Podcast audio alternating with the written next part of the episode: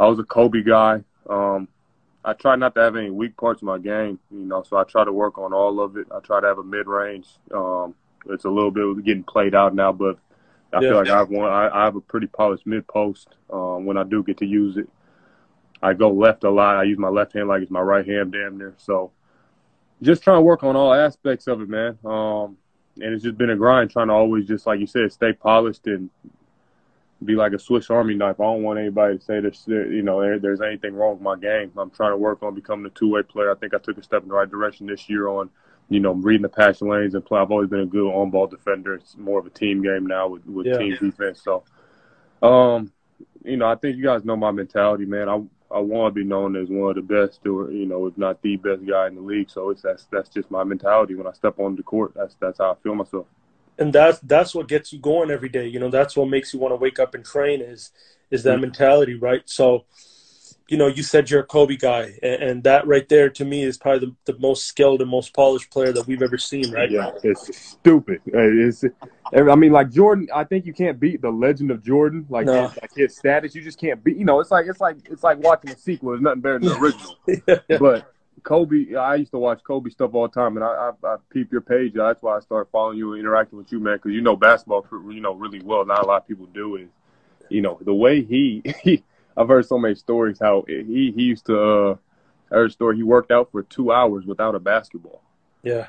Like that's like Think about that. like that's off the charts. Like I couldn't Think about that. that. it's, it's, crazy. you know, he's working on his footwork without a basketball. Like that's exactly insane. Man, you see some of the shots that Kobe was hitting in his career over the defenses that he you got to go an extra mile. There's another there's a whole another level you got to go to be that good. So you know some of that now.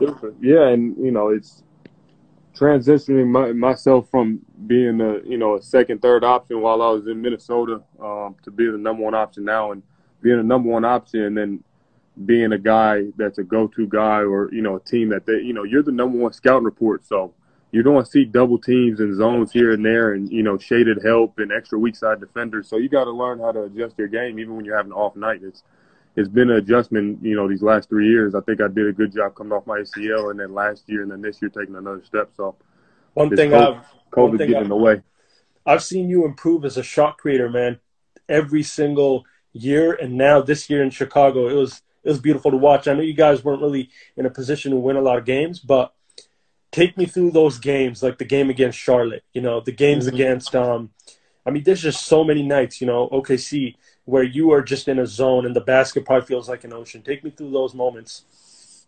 Like you said, I, I tried to get uh, each off season. I, I tried to take a piece of my game and, and elevate it. If it was finishing, um, like you said, this last year was creating more shots and more opportunities for myself. It's crazy that you noticed that because I went to the offseason. I was like, okay, like last year, I averaged 23, 24 points a game. So you start, you get on that radar. Okay, he's a he's a primary guy, he's a scorer. You start seeing these different defenses. Um, mm-hmm.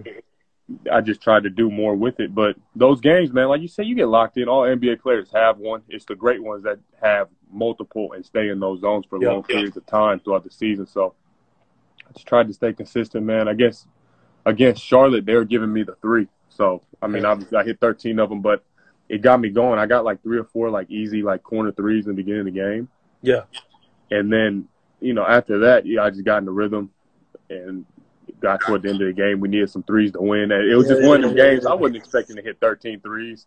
Crazy. Um, Shit was crazy. OKC, you know, OKC loads up a lot, and Steven Adams in the hoop, they playing a drop. So yeah, that's going to be more of a mid-range game or going to the hoop, getting fouls and stuff like that. They try to take away your three because they chase over pick and rolls. So yep.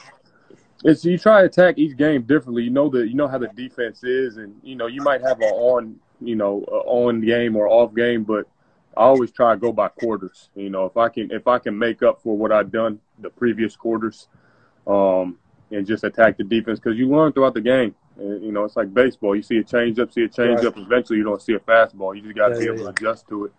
And this comes back to being a pure player. You have the instincts. You have uh, uh, just the just the feel for the game. You know, um, a lot of guys never really get to that level that are as athletic as you have noticed. You know, there's freak athletes that just remain freak athletes, and that basketball side of things is kind of, you know, it, it's not. They're never able to pick that up. Have you noticed that?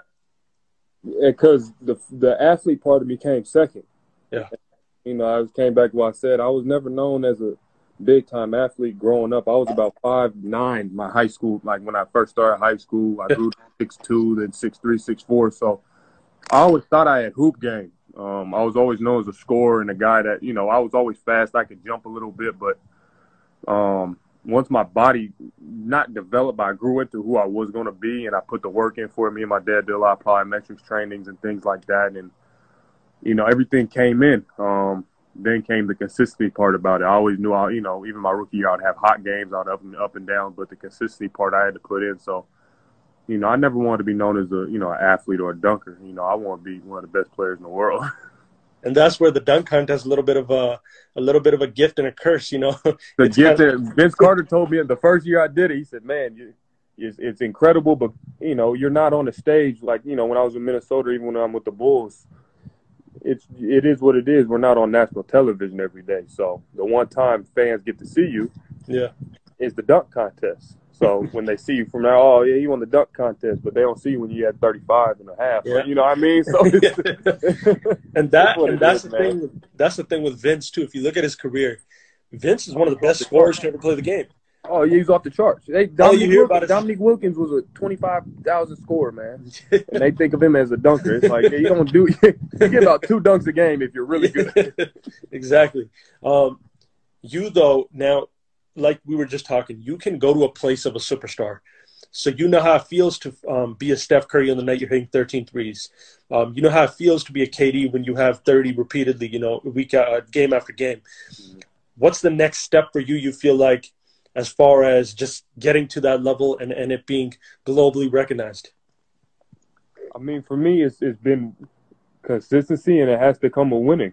Um, yeah. You have to do it consistently at a high pace. I think this year I was extremely consistent. I brought it every night. You don't have off nights, and even when you have off nights, you still have to learn how to contribute if it's in another way or for scoring at the end of a game, getting to the free throw line, making key plays, whatever it is, giving your effort. Um, and then has to come a winning, man. I, I don't know a lot of people that's been known as great.